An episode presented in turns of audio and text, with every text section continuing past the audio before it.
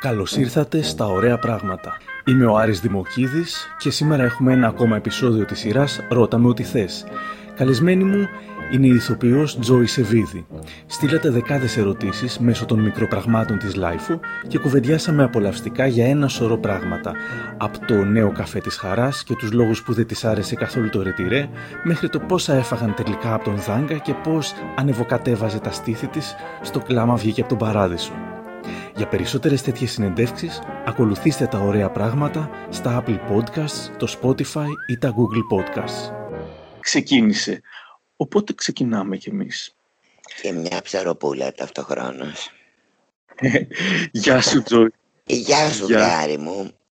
Είσαι έτοιμη να σε ρωτήσουμε ό,τι θέλουμε? Πυροβολήστε με, αλίπητα. Λοιπόν, ξεκινάω με ερώτηση από Maurice Mende. Σε συμπαθούσα και σε συμπαθώ πάρα πολύ γιατί είσαι πολύ cool και ωραίος τύπος. Αλήθεια, το, το, το. Αλήθεια το όνομα Τζόις από πού βγαίνει? Το όνομα Τζόις έχει μεγάλη ιστορία γιατί είναι το όνομα μιας δημοσιογράφου που γουστάρανε τρελά οι γονείς μου στον Καναδά. Τύπου πολύ active και με πολύ προσωπικότητα, με την οποία είχε συμβεί ένα γεγονός, είχε σχολιάσει κάπως ε, την έλευση της βασίλισσας στον Καναδά και είχε απολυθεί από την καναδική τηλεόραση και την είχε πάρει το εν μπι σι και δεν ξέρω τι, και γουστάρανε πάρα πολύ και αποφασίσαν να μου δώσουν το δικό της όνομα. Στο επίθετο πώς ήτανε, την θυμάσαι? Όχι, όχι, ούτε καν. Τώρα μιλάμε για και προϊστορικά χρόνια. Ο Κλισεδιάρης ρωτάει, ναι, πώς αποφασίσατε να γίνετε ηθοποιός, και ο Γιάννης λέει, και τι θυμάσαι από το ξεκίνημα της καριέρας σου? Δεν αποφάσισα, για να πω και τη μαύρη μου αλήθεια, να γίνω ηθοποιός. Ε, παρότι με τραβούσε πάρα πολύ αυτό, είχα κάνει πολλά εργαστήρια, είχα διαβάσει πάρα πολύ, ήμουνα σε, ε, στο σχολείο μου υπήρχε θεατρική ομάδα και ομάδα μελέτης του Ευρωπαϊκού Ρεπερτορίου και είχα μαγευτεί πιο πολύ με τα θεωρητικά του θεάτρου. Δεν υπήρχε σχολή θεατρολογίας τα αρχαία χρόνια εδώ και σκέφτηκα ότι μια καλή προσέγγιση είναι μέσα από μια δραματική σχολή που έχει πολλά μαθηματά θεατρολογίας, έτσι κι αλλιώς. Εκεί έγινε το κακό. Κόλλησα τον ιό κι εγώ. Μάλιστα. Γιατί περίου πρόκειται. Τι θυμάμαι? Θυμάμαι τις εισαγωγικές εξετάσεις που ο πρώτος άνθρωπος που μίλησε ήταν ο Μιχάλης Ορέπας. Γιατί δίναμε μαζί εισαγωγικές στο εθνικό. Ήμασταν πάρα πολύ τρελαμένα και τα δύο και αφιονισμένα με αυτή την ιστορία. Και ενώ μπήκαμε τέταρτος και πέμπτος, τελειώσαμε και οι δύο απόπατοι γιατί ήμασταν κομικοί.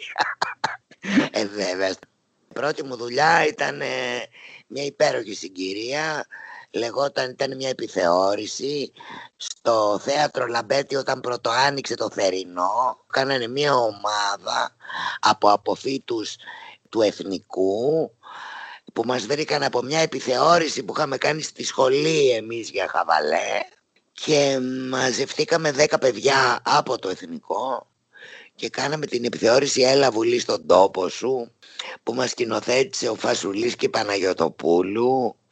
Ε, είχαμε μουσική τον Λουκιανό και χορογραφίες τον Γιάννη Φλερί, κοστούμια τον... Ε,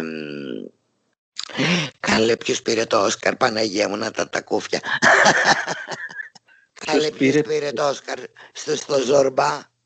Ο Βασίλης Φωτόπουλος, ο Οσκαρούχος, και βρεθήκαμε δέκα τσογλάνια με όλους αυτούς τους σπουδαίους από πάνω μας και είχαμε πάθει, καταλαβαίνεις τι.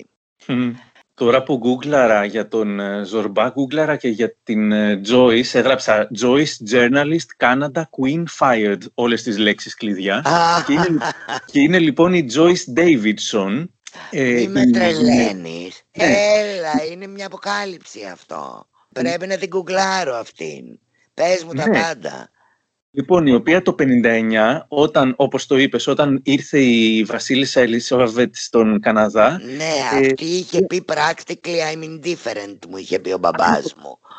Ναι, ότι ναι, δεν με νοιάζει, ότι... χαίστηκα που ήρθε η βασίλισσα. Και μάλιστα είπε like most Canadians I am indifferent. Δεν το είχα σκεφτεί ποτέ να το ψάξω. Έφυγε από τη ζωή στις εφτά Μαΐου του είκοσι λόγω COVID. Τώρα Άς πρόσφατα. Το διάλο. Έχοντας γεμάτη ενενηντάχρονη ζωή. Γεμάτη επιτυχία. Έλα ρε εσύ. Άκου να δεις τώρα. Πω πω. Με στείλες. Ευχαριστώ πολύ για το ωραίο δώρο. Τίποτα. Συνεχίζω λοιπόν με τις ερωτήσεις. Γεια συνέχα. Η Αναστασία ρωτά, θα ήθελες να μας περιγράψεις ένα τυπικό ρεπό σου? Ένα τυπικό ρεπό μου. Προσπαθώ να είναι χαλαρό όσο με παίρνει. Είναι ωραία γιατί τραβάω τον καφέ κανένα δύο ώρο.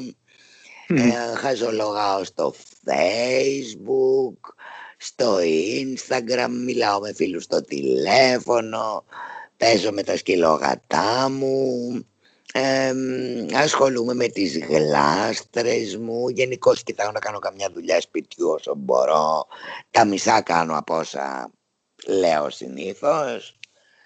Ε, Κάνουμε μεγάλες βόλτες για πιπί, ενώ τις άλλες μέρες είναι πιο περιορισμένες. Ε, άμα δω και κανένα φίλο στο ρεπό είναι πολύ ωραία. Είμαι σαν σκύλος, αγαπώ τη ρουτίνα μου.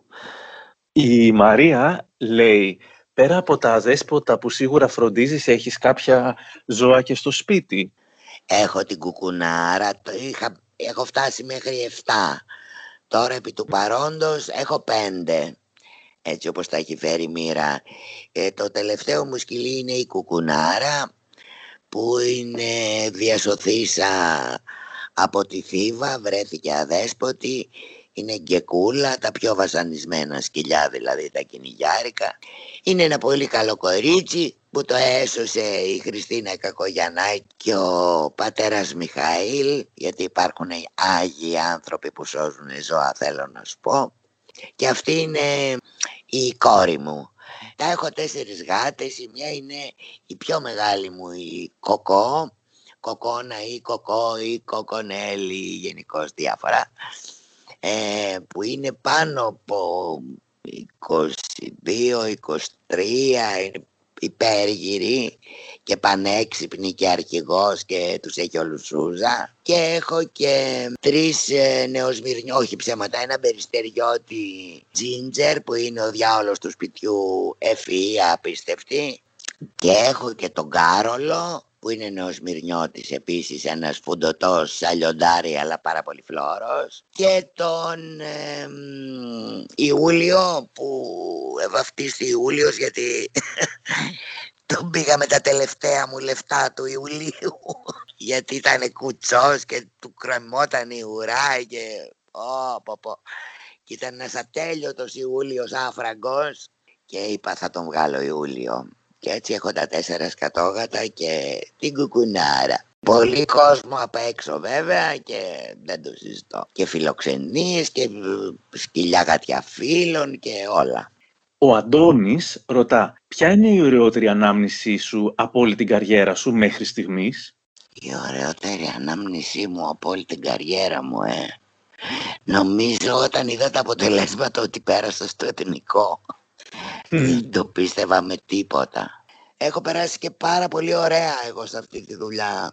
Γιατί έχω προλάβει τα χρυσά χρόνια. Έχω περάσει πολύ ωραία στους Μεν και Δέν, ας πούμε. Θυμάμαι που κάναμε το εβδομήντα χρόνια Μεν και Δέν ένα σοου που αλλάζανε εποχές. Ε, πω, πω, τι ωραία που είχαμε. Μας είχε βγει πίστη ανάποδα, κουτσί γυρίζαμε στο σπίτι. Και με πρόβες και με θέατρα και με όλα. Αλλά πολύ μεγάλη ευτυχία. Και στο θέατρο έχω περάσει πολύ ευτυχισμένες στιγμές. Δηλαδή με ωραίους θειάσους, με πολύ γέλιο, με πλάκες, με...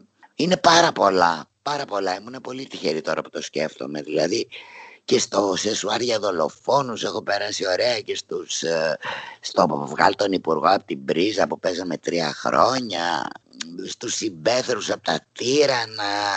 Κάτια που μείναμε επίσης τρία χρόνια στο Μάντεψε ποιος θα πεθάνει απόψε. Ε, ήμουν πάρα πολύ τυχερή. Ο Γιάννης ρωτάει, έχεις περάσει και δύσκολα στη ζωή σου? Καλέ, πάρα πολύ, και συνεχίζω. Με αυτή τη βρωμοδουλειά που κάνουμε, που κάθε έξι μήνες ψάχνουμε καινούρια δουλειά, πάρα πολύ δύσκολα. Και πίνες και όλα, όλα. Και αν έχεις τρελές, εννοείται. Άμα διαλέγεις αυτή τη δουλειά, διαλέγεις και το πακέτο ολόκληρο, δυστυχώς. Mm. Η Μαρία λέει, μοιάζεις να αυτομαστιγώνεσαι που σε έχω δει σε συνεντεύξεις, μεταφορικά φυσικά. Μιλάς άσχημα για την εμφάνισή σου, λες ότι ναι. δεν πρόκειται να τάξει κανένας. Μου βγάζεις μια στεναχώρια και παρέτηση. Είναι όχι, έτσι? Όχι καλέ. Στεναχώρια καμία. Παρέτηση μεγάλη. όχι, όχι. Δεν είμαι από τους ανθρώπους που αυτά θαυμάζονται. Ε, μεγάλωσα με γονείς που δεν ήταν οι κλασικοί γονείς που καμαρώνουν για το... Ο... Μωρέ, καμαρώνανε μια χαρά, αλλά δεν ε, πιστεύανε ότι το... ήμουν το κέντρο του κόσμου και δεν θέλανε να το πιστεύω κι εγώ. Και πολύ καλά κάνανε κατά την άποψή μου. Ναι, δεν είμαστε όλοι οι άνθρωποι να... Υπάρχει τώρα μια τάση όλοι να είμαστε ο εαυτός μας που... Όμως αν το ακούω αυτό με πιάνει τρέλα. Γιατί mm. δεν είναι όλοι οι αυτοί καλοί. Το θέμα είναι ο εαυτός αυτός να βελτιώνεται. Όχι να είναι ο πρωτόλιος ή χαμένος εαυτός του καθενός. Προσπαθώ να βελτιώνομαι δηλαδή. Ο ευηδικός... δηλαδή ευηδικός, κατάλαβες, λογοπαίγνιο, ναι. λέει «Δεν έχω ερώτηση, μόνο προτροπή. Τζόις, άσε τα χαζά και βρες γκόμενο γκόμενα πριν το δεύτερο lockdown». Να σου πω ειλικρινά, δεν είμαι καθόλου σίγουρη ότι ε, είναι καλή ιδέα να το περάσεις με γκόμενο το lockdown. Μου φαίνεται πάρα πολύ πιεστικό. Ναι, θα, θα κάνω ό,τι μπορώ, καλέ μου ευηδικέ. Η Φωτεινή ρωτά, ναι. υπάρχει η φήμη ότι δυστυχώς οι γυναίκες ηθοποιοί όσο μεγαλώνουν τόσο λιγότεροι ρόλοι τους προσφέρονται. Ισχύει αυτό? Εσείς αντιμετωπίσατε το πρόβλημα στην καριέρα σας? Κοίταξε να δεις. Ε, ναι, η αλήθεια είναι όσο μεγαλώνεις δεν είναι τόσο εύκολο. Πρέπει να ανήκει σε μία γκάμα. Οι, οι πολλοί ρόλοι γραμμένοι, γραμμένοι είναι για πιο νέους ανθρώπους, για να υπάρχει πολύ έντονη ερωτική ίντριγκα. Όχι, ακόμα ήμουν πάρα πολύ τυχερή, δεν το έχω αντιμετωπίσει, για να είμαι ειλικρινής. Ίσως δεν έχω φτάσει στη σωστή ηλικία ώστε να μην υπάρχουν ρόλοι. Ακόμα, δόξα τω Θεώ, έχω προτάσεις. Δεν έχω νιώσει ότι στενεύουν τα περιθώρια. Ο φαν της Joyce λέει yeah. «Οι ηθοποιοί που έγιναν γνωστοί από κωμικούς ρόλους λέγεται πως είναι πιο μελαγχολικοί στην καθημερινότητά τους. Το βλέπεις να ισχύει στους συναδέλφους ή τον εαυτό σου?» Ναι, πιστεύω ότι είναι πολύ καντήφλικα άτομα αυτοί που παίζουν ως επιτοπλίστων κωμωδία. Είναι άνθρωποι που όσοι εξωστρέφεια βγάζουν, άλλοι τόσο εσωστρέφεια έχουν. Το πολύ μεγάλο ξόδεμα της κωμωδίας αναγκαστικά σε κάνει και να μαζευτείς και να κλειστείς λιγάκι. Δεν μπορείς να έχεις ενέργεια τόσο υψηλή συνέχεια. Mm. Και είναι και ενεργειακό δηλαδή λίγο το θέμα. Οι άνθρωποι που ασχολούνται με την κωμωδία καταρχάς έχουν το σθένος να γελάσουν με το χάλι τους. Οπότε αυτό και μόνο θέλει να πει πολλά πράγματα. Ο Τάκης λέει, δεν θέλω να ρωτήσω κάτι. Μια εξαιρετική και σπινθυροβόλα προσωπικότητα, ανοιχτή και οικία, θα μπορούσε να είναι η καλύτερη μου φίλη. Α, τι κομπλιμέντο. Τάκης, αγαπώ.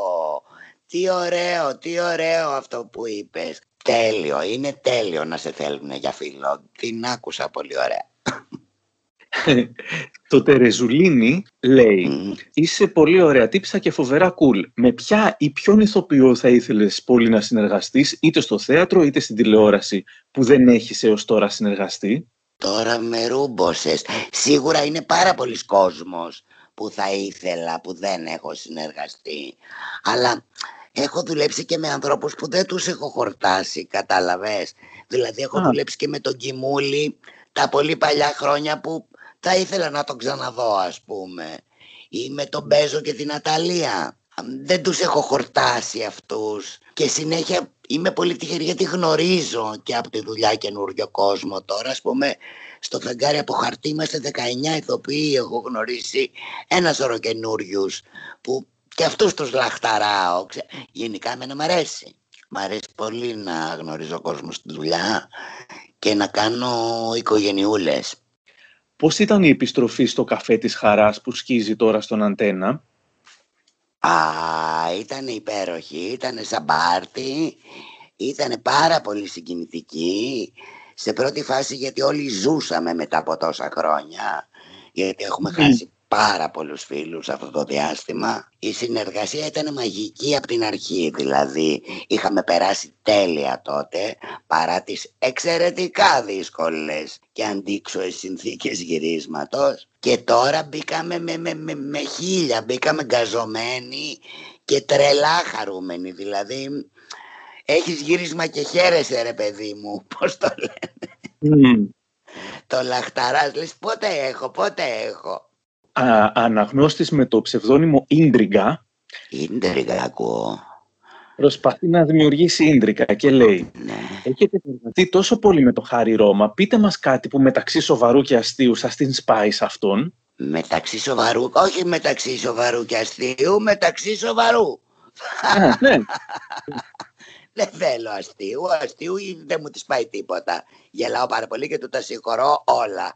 Αυτό που μου της πάει τρελά είναι που έρχεται στο γύρισμα με ανοιχτό κινητό και ενίοτε σταματάμε για να μιλήσει για κάτι πάρα πολύ σημαντικό και θέλω να τον πνίξω. Όπως όλοι οι υπόλοιποι φαντάζομαι. Οπότε δημιουργήθηκε η Ίντριγκα τελικά. Ναι, ναι, ναι, ναι. Του δώσα φαΐ, δεν έχει παράπονο. Ο τζέι τζέι λέει, πώς σου φαίνεται η σημερινή τηλεόραση, βλέπεις κάτι συστηματικά? Βλέπω τα πάντα καταρχάς. Ό,τι υπάρχει θέλω να το ξέρω ότι υπάρχει. Συστηματικά και λόγω ωραρίου δεν μπορώ να δω. Δεν μπορώ να πω ότι έχω δει κάτι. Έχω δει κάμποσες μέλισσες που μ' αρέσανε mm. πολύ. Είδα και την Αγγελική δύο-τρία επεισόδια που και αυτό είναι πάρα πολύ καλή δουλειά. Ο I Wanna Know ναι. λέει, στους τίτλους του Ρε τυρέ διαβάζουμε εύθυμη τηλεοπτική σειρά. Πώς βρίσκεις το σενάριο τώρα ξαναβλέποντας κάποια επεισόδια, γιατί πιστεύεις ότι έχει γίνει cult η σειρά? Εμένα το Ρε τυρέ, αγαπημένη ή αγαπημένη, whatever you are, δεν μου άρεσε ποτέ. Δεν μου αρέσαν ούτε τα κείμενα, ούτε τίποτα, ούτε τα σκηνικά, ούτε οι ερμηνείες. Το θεωρούσα παροχημένο από τότε. Μου φαινότανε πολύ παλιακό. Ε, γιατί είχε αυτό το σκάσιμο στον κόσμο, ομολογώ μέχρι σήμερα δεν το κατάλαβα ποτέ. Εγώ το λατρεύω και μπορώ να σου πω ίσως ε, γιατί. Γιατί ήταν τόσο προβλέψιμο που ένιωθες ναι. μια βλέποντάς το. Ασφάλεια. Ένιωθες... Έχεις έναν έλεγχο. Ναι. Περίμενες να τα κλισέ και ναι. ίσως, ίσως γι' αυτό. Ε, νομίζω ότι αυτό που είπες, ότι το έχει πει και η Κατερίνα Γιουλάκη, ότι δεν μπορώ να καταλάβω. Ένα σιριαλάκι ήταν της, ε, της εποχής, ξέρω εγώ, και αυτή είχε πει ότι δεν μπορεί να καταλάβω. Δεν μ' άρεσε. Δεν μου άρεσε καθόλου. Δεν μ' άρεσε, πώς το λένε. Το έκανα κλείσμα. Τώρα περάσαμε, ούτε μ' άρεσε. Η Μένη λέει, είχα διαβάσει πως ο Δαλιανίδης ήταν πολύ αυστηρός στα γυρίσματα του Ρε τυρέ και σας φώναζε αν αλλάζατε τα λόγια ή αν τα ξεχνούσατε. Τον φοβόσουνα? Και επίσης, λέει, δεν σου φαίνονταν γελίο ότι νοιαζόταν να μην αλλάχθει ούτε μια λέξη από το σενάριο που ήταν έτσι κι αλλιώς τόσο κοινότοπο και επαναλαμβανόμενο? Κοίτα να δεις, ο Δαλιανίδης ήταν πάνω απ' όλα ένας τεράστιος δάσκαλος για τη δουλειά. Αυτό ήταν ένα τρελό κέρδος που είχα εγώ και όλοι οι άλλοι από το Ρε τυρέ. Δηλαδή αν ήθελες, να... ειδικά για μένα που ήμουν πιτσιρίκα και τότε έμπαινα, τότε μάθαινα την τηλεόραση κατ' ουσίαν, γιατί ασχέτως που είχα κάνει πεντακόσιες χιλιάδες πράγματα στην ΕΡΤ, σε τέ, τέτοια βάση πρώτη φορά δούλεψα. Λοιπόν, ήταν φοβερός δασκαλός. Αν τον... Ε, ακολουθούσες και άκουγες πραγματικά τι λέει, είχε πάρα πολύ δίκιο. Ήταν πολύ αυστηρός με τα κείμενα γιατί κάπως τα είχε γράψει και ήξερα ακριβώς την εκφορά τους και γι' αυτό επέμενε. Ε, αν ήταν δύσκολα, πάρα πολύ δύσκολα ήταν και γυρίζαμε γύρω στα τριάντα λεπτά, μη σου πω ωφέλιμο τη μέρα. Είχαμε, τρέχαμε σαν τρελή, έπρεπε να τα ξέρουμε φαρσί. Ε, έτσι έπαθα την πρώτη μου νεύρωση στο μάχο, δηλαδή έπινα καφέ, τον ξέρναγα και μετά έφευγα για γύρισμα. Φοβερό άγχος, φοβερό. Και ήμουν από τους πιο ελεύθερους. Εμένα μ' άφηνε γιατί το έλεγα και τις μπούρδες της εποχής, τις εκφράσεις που χρησιμοποιούσαμε. Mm-hmm. Και με είχε λίγο πιο χαλαρή και μου λέει εσύ να λες τα δικά σου, μ' αρέσουνε τύπου. Mm-hmm. Αλλά ήταν δύσκολος άνθρωπος, πολύ και απαιτητικός. Βέβαια του χρωστάω πάρα πολλά. Μετά το Γιάννη μπορούσα να δουλέψω βοηθός σκηνοθέτη, πώς θα σου πω. Ο αναγνώστης με το ψευδώνυμο Coin of Vantage, Vantage right. λέει στην εποχή του Ρε τυρέ πρέπει να ήσουν πολύ δημοφιλής με τους συνομιλικούς σου ή όχι. Σε παρακαλώ όμως να μας πεις αν είχες ποτέ ακραίες αρνητικές αντιδράσεις από μεγαλύτερους σε ηλικία. Ε, όχι αγαπημένα μου, δεν το παίρνε κανείς τόσο σοβαρά το Ρε τυρέ ώστε να έχεις αρνητικές αντιδράσεις. Τι να μου πούνε, ε, άντε να μου λέγανε μωρέ τι κάνεις τη γιαγιά σου βρε παλιοκόριτσο, κάνα τέτοιο χαζό. ε, όσο για σου ξέγκομενικό, γιατί αυτό νομίζω ρωτάς, ε, ω, μη φανταστείς, δεν είχα. Όχι, δεν ήμουν από τις ωραίες μωρέ άλλωστε εγώ. Τέλειωσε η απάντηση. Ο τακτικός αναγνώστης λέει πώς απέκτησες αυτή την τόσο αναγνωρίσιμα ξεχωριστή φωνή και άρθρωση. Α, σε ευχαριστώ πάρα πολύ για την ωραία ερώτηση. Ε, την άρθρωση ε, την απέκτησα παιδιόθεν, γιατί οι γονείς μου ήταν άρρωστοι με τη γλώσσα και την άρθρωση και την προφορά και μαζεύανε κοτσάνες από την τηλεόραση και γελούσανε από τα δελτία ειδήσεων με, το, με όλα τα που σχολιάζαν τους πάντες και έτσι ήταν πάρα πολύ αυστηροί σε αυτό το θέμα, δηλαδή ε, είχα αρκετά καλή άρθρωση, την οποία βέβαια γυάλισε λίγο παραπάνω το εθνικό, που εκεί οι δάσκαλοι μας ήταν κολλημένοι με το να μιλάμε πάρα πολύ σωστά και έβυχα. Όσο για τη φωνή μου, ε, αισίως έχω μια χαλάρωση των χορδών από πολύ κακή χρήση πάρα πολλά χρόνια και... κάποια στιγμή πρέπει να κάνω κάτι γι' αυτό, ώστε να ξαναγίνω ένα ειδόνι του Ισπαχάν. Τέλειο. Η κακή χρήση ποια ήταν? Η κακή χρήση είναι που γκαρίζεις τις παραστάσεις και τη, ναι, τη χρησιμοποιείς. Και εγώ γενικώς είμαι άνθρωπος που την φωνή μου δεν την κάνω και πολύ οικονομία. Mm. Με τρώει η εκφραστικό της. Mm. Αλλά βασικά από τη δουλειά μου, ρε, τώρα τι βλακείς λέμε. Η Όλγα αναρωτιέται, παίρνετε δικαιώματα από τις άπειρες επαναλήψεις παλιών σειρών? Ναι, παίρνουμε Όλγα μου δικαιώματα, κάτι πάρα πολύ λίγα λεφτά, μη φανταστείς. Ε, δεν έπαιξα και στα φιλαράκια να το έχω λύσει για μια ζωή. Κάτι πολύ ψηλά που όσο περνάνε οι επαναλήψεις γίνονται ακόμα ψηλότερα. Ε, τύπου μπορεί να πάρεις και τριάντα λεπτά το επεισόδιο που λέει ο λόγος. Απλά κάποια στιγμή σου έρχεται ένα ποσό ε, που δεν το περιμένεις και λες «Αχ, τι ωραία, πήρα χίλια ευρώ, ξέρω εγώ, από το πουθενά» και κάνεις τούμπες από τη χαρά σου. Αυτό. Αλλά για τέτοια ποσά, maximum μιλάμε.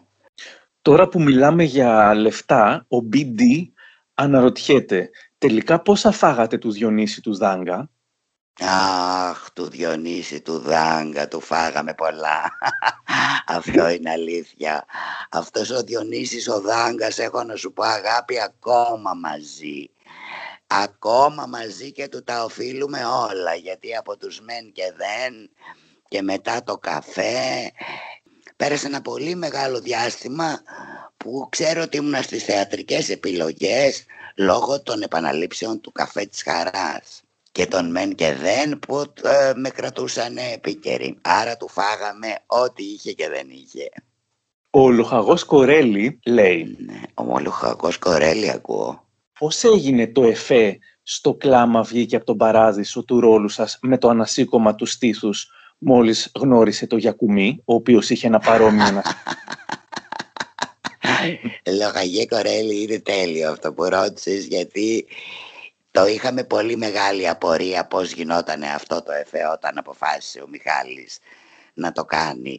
Και γι' αυτό απευθυνθήκαμε, όπως καταλαβαίνεις, στους καλύτερους του είδους, στους αδερφούς Αλαχούζους, που είναι φοβεροί πατεντιάριδες και κάνουν από τέρατα μέχρι βρικόλακες και τα πάντα της αποκαλύψεως. Ποιοι μελετήσανε ε, το πώς έγινε το εφέ στην ταινία «Ο θάνατος σου πάει πολύ». Το θυμάσαι mm. με τη Μέριλ Στριπ. Και το πιο αστείο από όλα είναι ότι ανακαλύψανε οι Αλαχούζοι ότι και στην ταινία αυτή λοιπόν είχε γίνει με έναν πάρα πολύ αστείο τρόπο, με δύο, πώς να τα πω, κουπάκια, δύο καπς, πώς είναι το καπ του σουτιέν, ε, τα, οποία, στα, τα οποία προσαρμοζόντουσαν κάτω από το κάθε στήθος, ε, τα...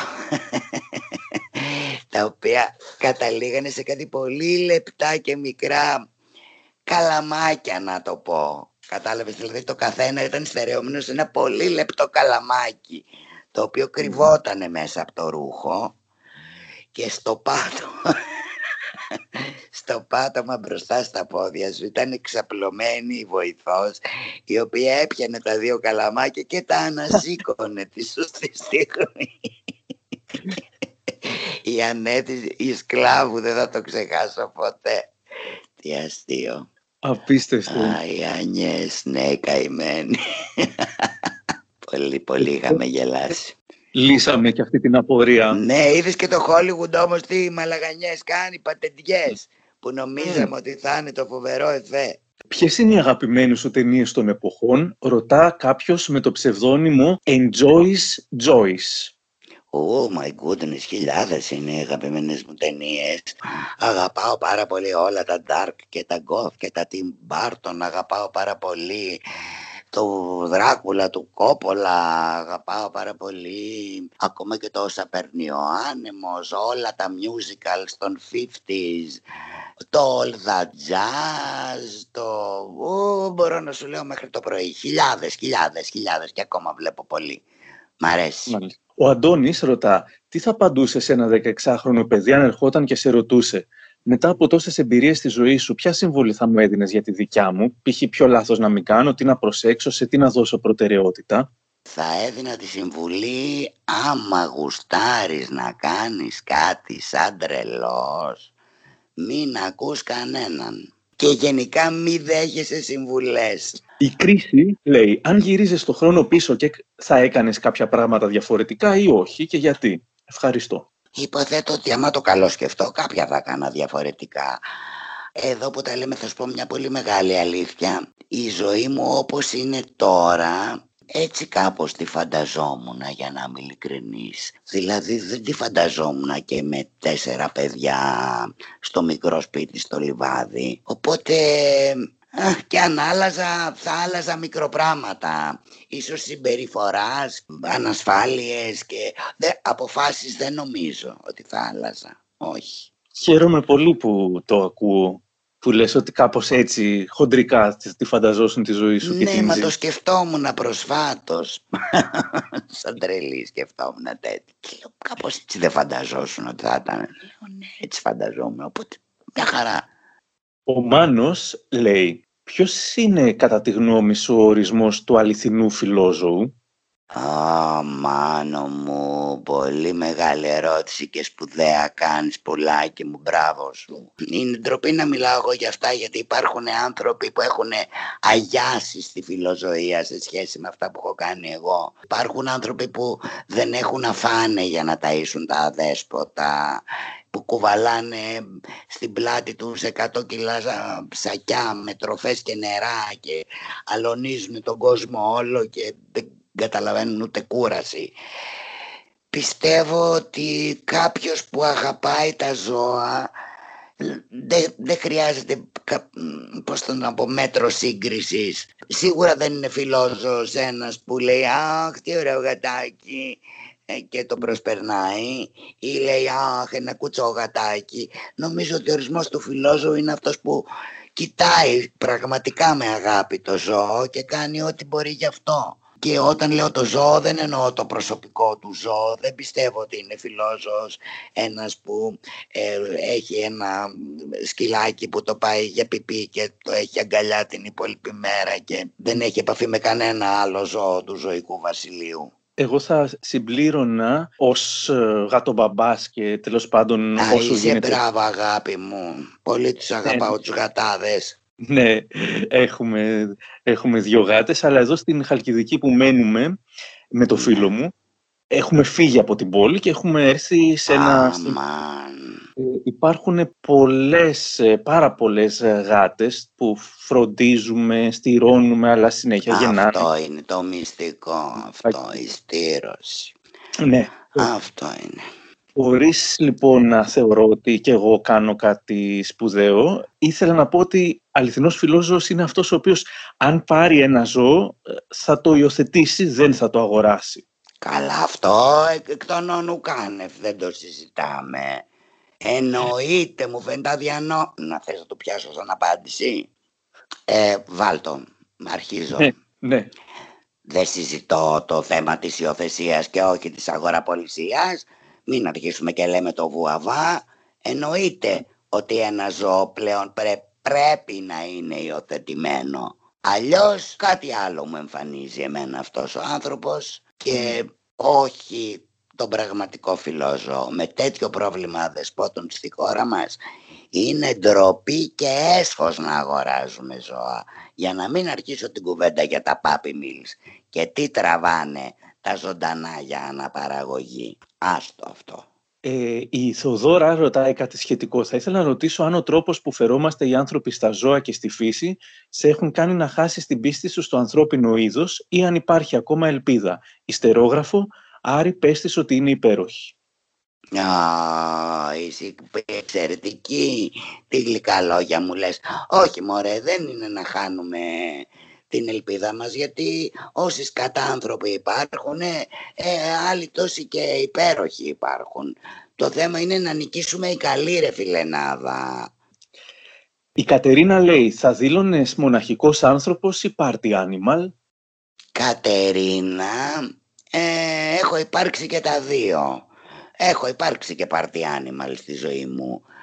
Σε μικρότερες και τρυφερότερες ηλικίες, όπως καταλαβαίνεις. Mm. Τώρα πλέον το party animal θα το κάνω ένα βράδυ, θα γίνω animal την άλλη μέρα.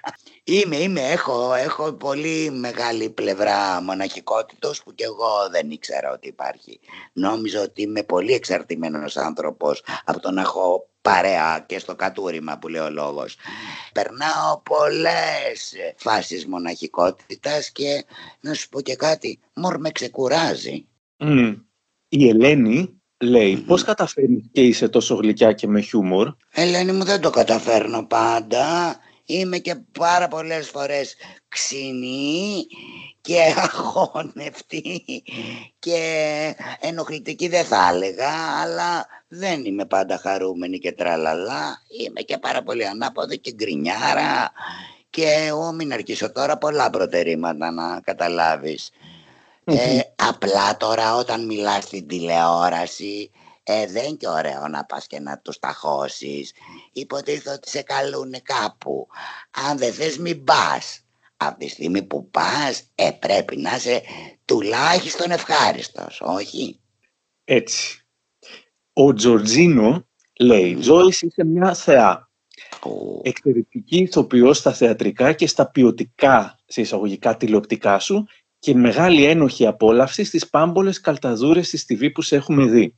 Για μια ηθοποιό με υψηλό ειδικό βάρος και ικανότητες όπως εσύ, τα δευτερότριτα cult serial υπήρξαν ποτέ αναγκαίο κακό προς το ζήν ή ήταν κάπου και για σένα μια ένοχη απόλαυση?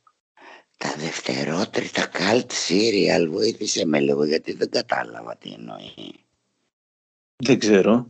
Τι εννοεί τα δευτερότριτα cult serial?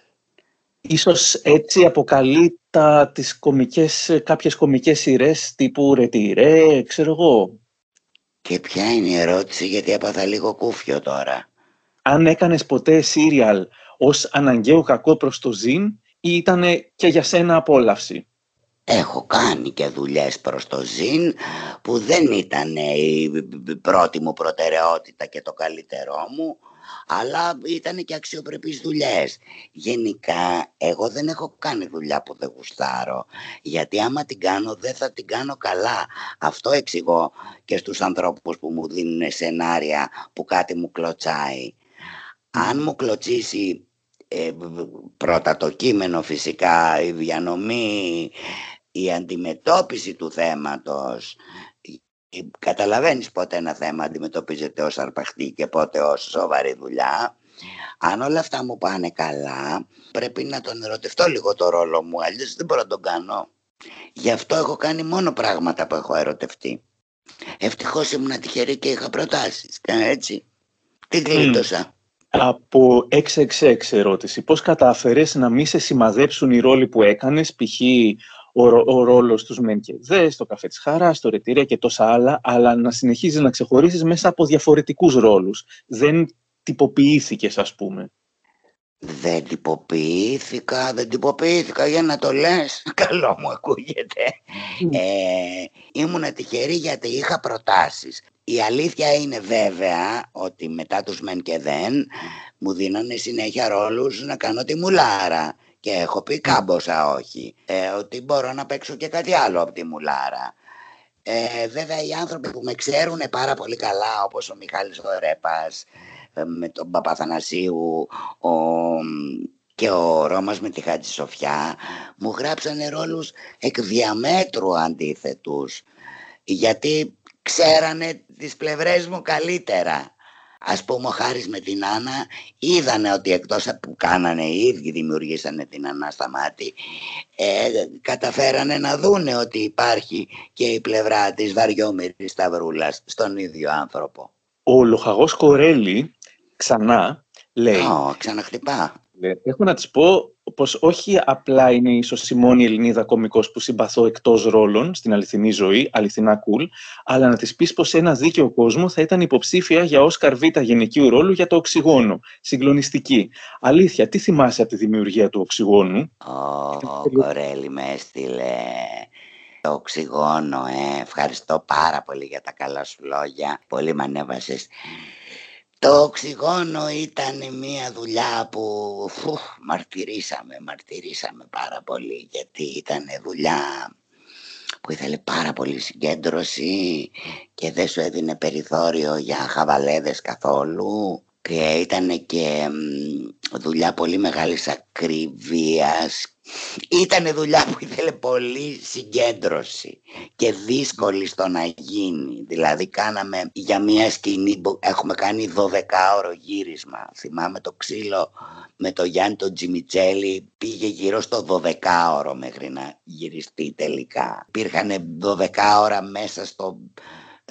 βουλιαγμένοι μέσα στη λιμνοθάλασσα του Μεσολογγίου και τι να σου λέω τώρα, ήτανε, ήτανε ψυχοφθόρα δουλειά το Οξυγόνο, αυτή είναι η σωστή λέξη, όχι γιατί μας βασάνιζε κάποιος, γιατί εκ των πραγμάτων ήταν έτσι η δουλειά, δεν σήκωνε χαβαλέδες, ήθελε πολύ συγκέντρωση και στοχοπροσήλωση, αλλά το αποτέλεσμα έτσι το χαρήκαμε όλοι. Βέβαια να σου πω και την αλήθεια, Κορέλη, δεν μπορώ να τη δω με πολύ χαρά, να τη βάλω να τη δω, ας πούμε, στεναχωριέμαι. Από ασπασία, δεν θέλω να ρωτήσω κάτι, θέλω μόνο να την ευχαριστήσω για τις στιγμές που μας έχει χαρίσει, για τις απόψεις που έχει, για το πόσο αγαπά τα ζώα. Αυτό από μόνο του δείχνει πόσο καλός, άρα και σπουδαίος άνθρωπος είναι. Από χαραυγοτάρα. Αναρωτιέμαι κατά πόσο έχεις συναίσθηση για το μέγεθος της αγάπης που σου έχει πολύς κόσμος, με κεφαλαία το πολύς. Συγχαρητήρια για τη σταθερότητα. Αχ, μωρέ, τι ωραία μηνύματα μου λες. Το ταλέντο στην υποκριτική αλλά και στην καλοσύνη. Και Γιάννης, δεν θέλω να ρωτήσω κάτι, απλά την αγαπάω. Δεν τη γνωρίζω, αλλά μου είναι τόσο εκεί. Να είσαι πάντα καλά, ρε Τζόις. Oh, μα είναι όλα τόσο ωραία μηνύματα, ρε ζή. Αλήθεια, έχω συγκινηθεί. Πω πω, και στο ρεπό μου όλα αυτά. Τέλεια, όχι, πραγματικά το θέμα είναι ότι δεν έχω καμία συναίσθηση του τι ιδέα έχει ο κόσμος για μένα και όταν τα ακούω συγκινούμε πραγματικά πολύ. Η προτελευταία ερώτηση, mm. θα ασχολούσασταν με την πολιτική. Τι πιστεύετε για συναδέλφους που το κάνουν? Δεν υπήρχε περίπτωση καμία να ασχοληθώ ποτέ με την πολιτική. Είχα προτάσεις, ούτε καν πέρασε από το νου μου. Μου φαίνεται αδιανόητο όταν κάνω αυτή τη δουλειά να ασχοληθώ με οτιδήποτε άλλο. Η δουλειά δεν μου αφήνει περιθώρια να απασχολώ το μυαλό μου με άλλα πράγματα. Καταρχάς είναι ένας χώρος που δεν μου πάει καθόλου, γιατί εγώ ότι μου έρθει θα το πω. Και άμα μου πούνε να μην το πω θα μου έρθει τρέλα. Γι' αυτό δεν μπλέκομαι καθόλου με αυτά τα πονηρά μονοπάτια. Ούτε θέλω να τα ξέρω. Όποιος το κάνει, που το έχουν κάνει χιλιάδες συνάδελφοί μου, ένα έχω να πω: χαρά στο κουράγιο τους. Και η τελευταία μας ερώτηση από τη Μαρία. Ποιο θέλεις να είναι το αποτύπωμά σου στον κόσμο σε τούτη τη ζήση? Τι ωραίο, Μαρία, το αποτύπωμά μου, ε. Φαντάζομαι μια πατούσα σκύλου. Μαρία, θα σου πω κάτι πάρα πολύ παλιακό. Δεν με νοιάζει η ιστεροφημία μου. Με νοιάζει να μην με σκατοψυχάνε. Τζόις, σε ευχαριστούμε πάρα πάρα πολύ που δέχτηκες να απαντήσεις σε όλα. Μα τι λες τώρα, ήταν χαρά μεγάλη. Δεν συνηθίζω να κάνω έτσι ενδιαφέροντα πράγματα. Συνήθως είναι πολύ βαρετά αυτά που μου ζητάνε. Οπότε πέρασα mm. και εγώ πολύ καλά. Χαίρομαι πολύ. Πάντα τους καλεσμένους μας στο τέλος τους ρωτάω με ποιο τραγούδι της επιλογής τους θέλουν να τελειώσουμε. Οπότε πες μου ένα τραγούδι για να βάλω κλείνοντας. Τι τραγούδι να βάλεις? Να μου βάλεις Joe and Jet, I love rock and roll. Just put another dime in the jukebox, baby.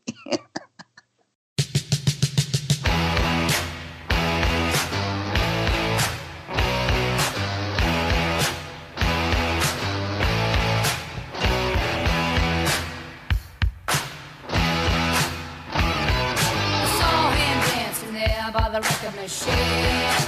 I knew he must have been about seventeen. He was so strong, playing my favorite song, and I could tell it would be long that he was with me, yeah me. And I could tell it would be long that he was with me, yeah me. Singing.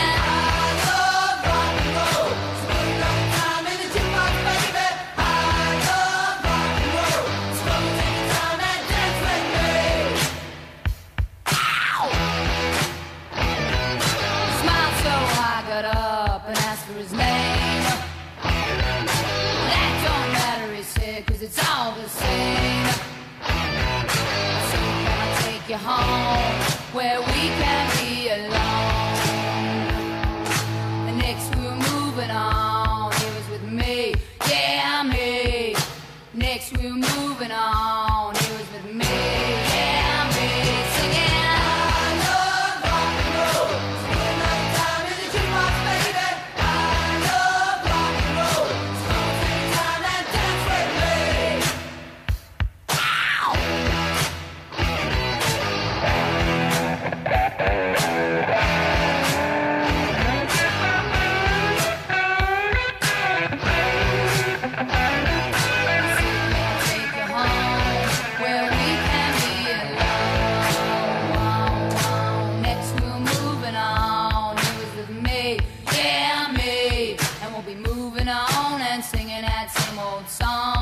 with me.